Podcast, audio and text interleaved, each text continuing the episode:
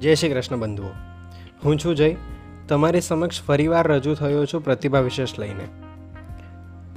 Computer. આ શબ્દ વગરનું જીવન આજે અશક્ય છે. માનવ જીવનની એક પ્રવૃત્તિ પર કોમ્પ્યુટર જાણે એટલી હદે હાવી થઈ ચૂક્યું છે કે પછી આપણી માનસિકતા એવી થઈ ગઈ છે કે પૃથ્વી પર જાણે કોમ્પ્યુટરની મદદથી તેની ધરી પર જ ફરી રહી હોય.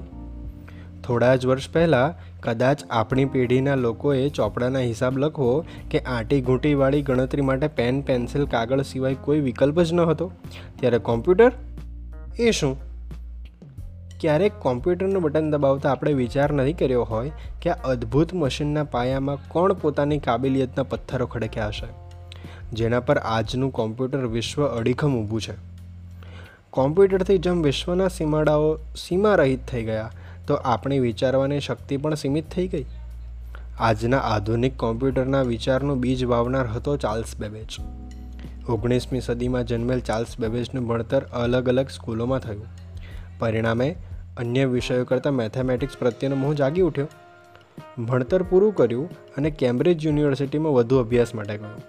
પણ ત્યાં જે રીતે મેથેમેટિક્સ ભણવાની પદ્ધતિ હતી, એનાથી ચાર્લ્સ સંતુષ્ટ ન હતો. ત્યારે મેથેમેટિક્સના બધા જ વિષયને વળગીને જટિલ ગણતરીઓમાં રચ્યા પચ્યા રહેતા વિદ્યાર્થીઓનું એક ગ્રુપ, એનાલિટિકલ સોસાયટી તરીકે જોડાઈ ગયું. અને જાણે ગણિતના ભૂખ્યા માણસને મેથેમેટિક્સનું મલ્ટીગ્યુશન રેસ્ટોરાં મળી ગયું હોય. ચાર્લ્સના મગજમાં એક જ વાત ગુમરાયા કરતી, અને એ ગણિતની આટી ઘૂંટીવાળી ગણતરીઓ. એ માટે એને એક મશીન બનાવવું હતું. અને એ માટે એના સતત પ્રયત્નો પણ ચાલુ કરી દીધા. જાત જાતના મશીન બનાવતો ચાર્લ્સ ક્યારેક કોઈ એક ચોક્કસ મશીનના અંતિમ તબક્કા સુધી પહોંચી નહોતો શકતો. કારણો ઘણા હતા.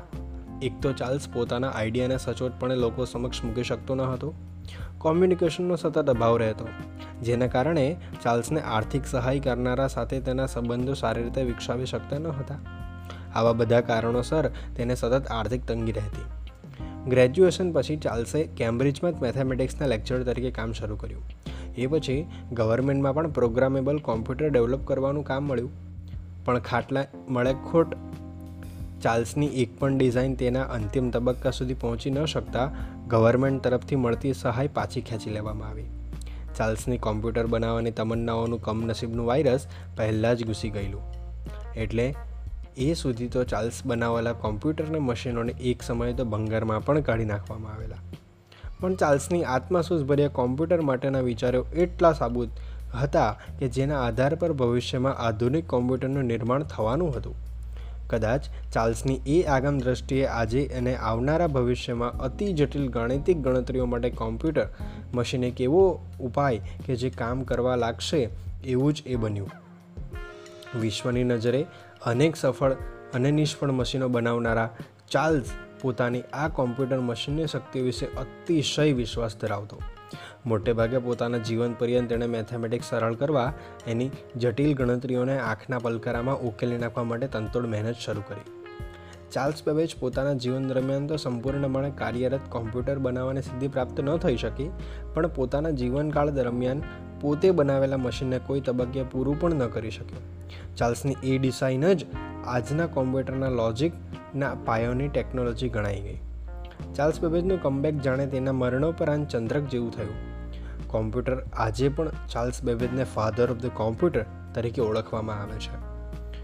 માટે અહીં ભાગવતની એક રૂચા ટાંકવાની ઈચ્છા થાય કે અધમઃ ધનમિચ્છંતી ધનમ માનમ ચ મધ્યમઃ ઉત્તમા માનમિચ્છંતિ માનૈહી મહત્તામ ધનમ. અર્થાત એનો એવો થાય છે કે નિમ્ન કક્ષાના માણસો ધનની ઈચ્છા રાખે છે. મધ્યમ કક્ષાના માણસો ધન અને માન બંનેની ઈચ્છા રાખે છે. પણ ઉત્તમ માણસોની ઈચ્છા ફક્ત માન મેળવવાની જ હોય છે, કારણ કે માન સૌથી ચઢિયાતું ધન છે.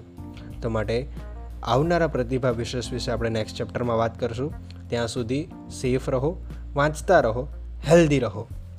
જય શ્રી કૃષ્ણ.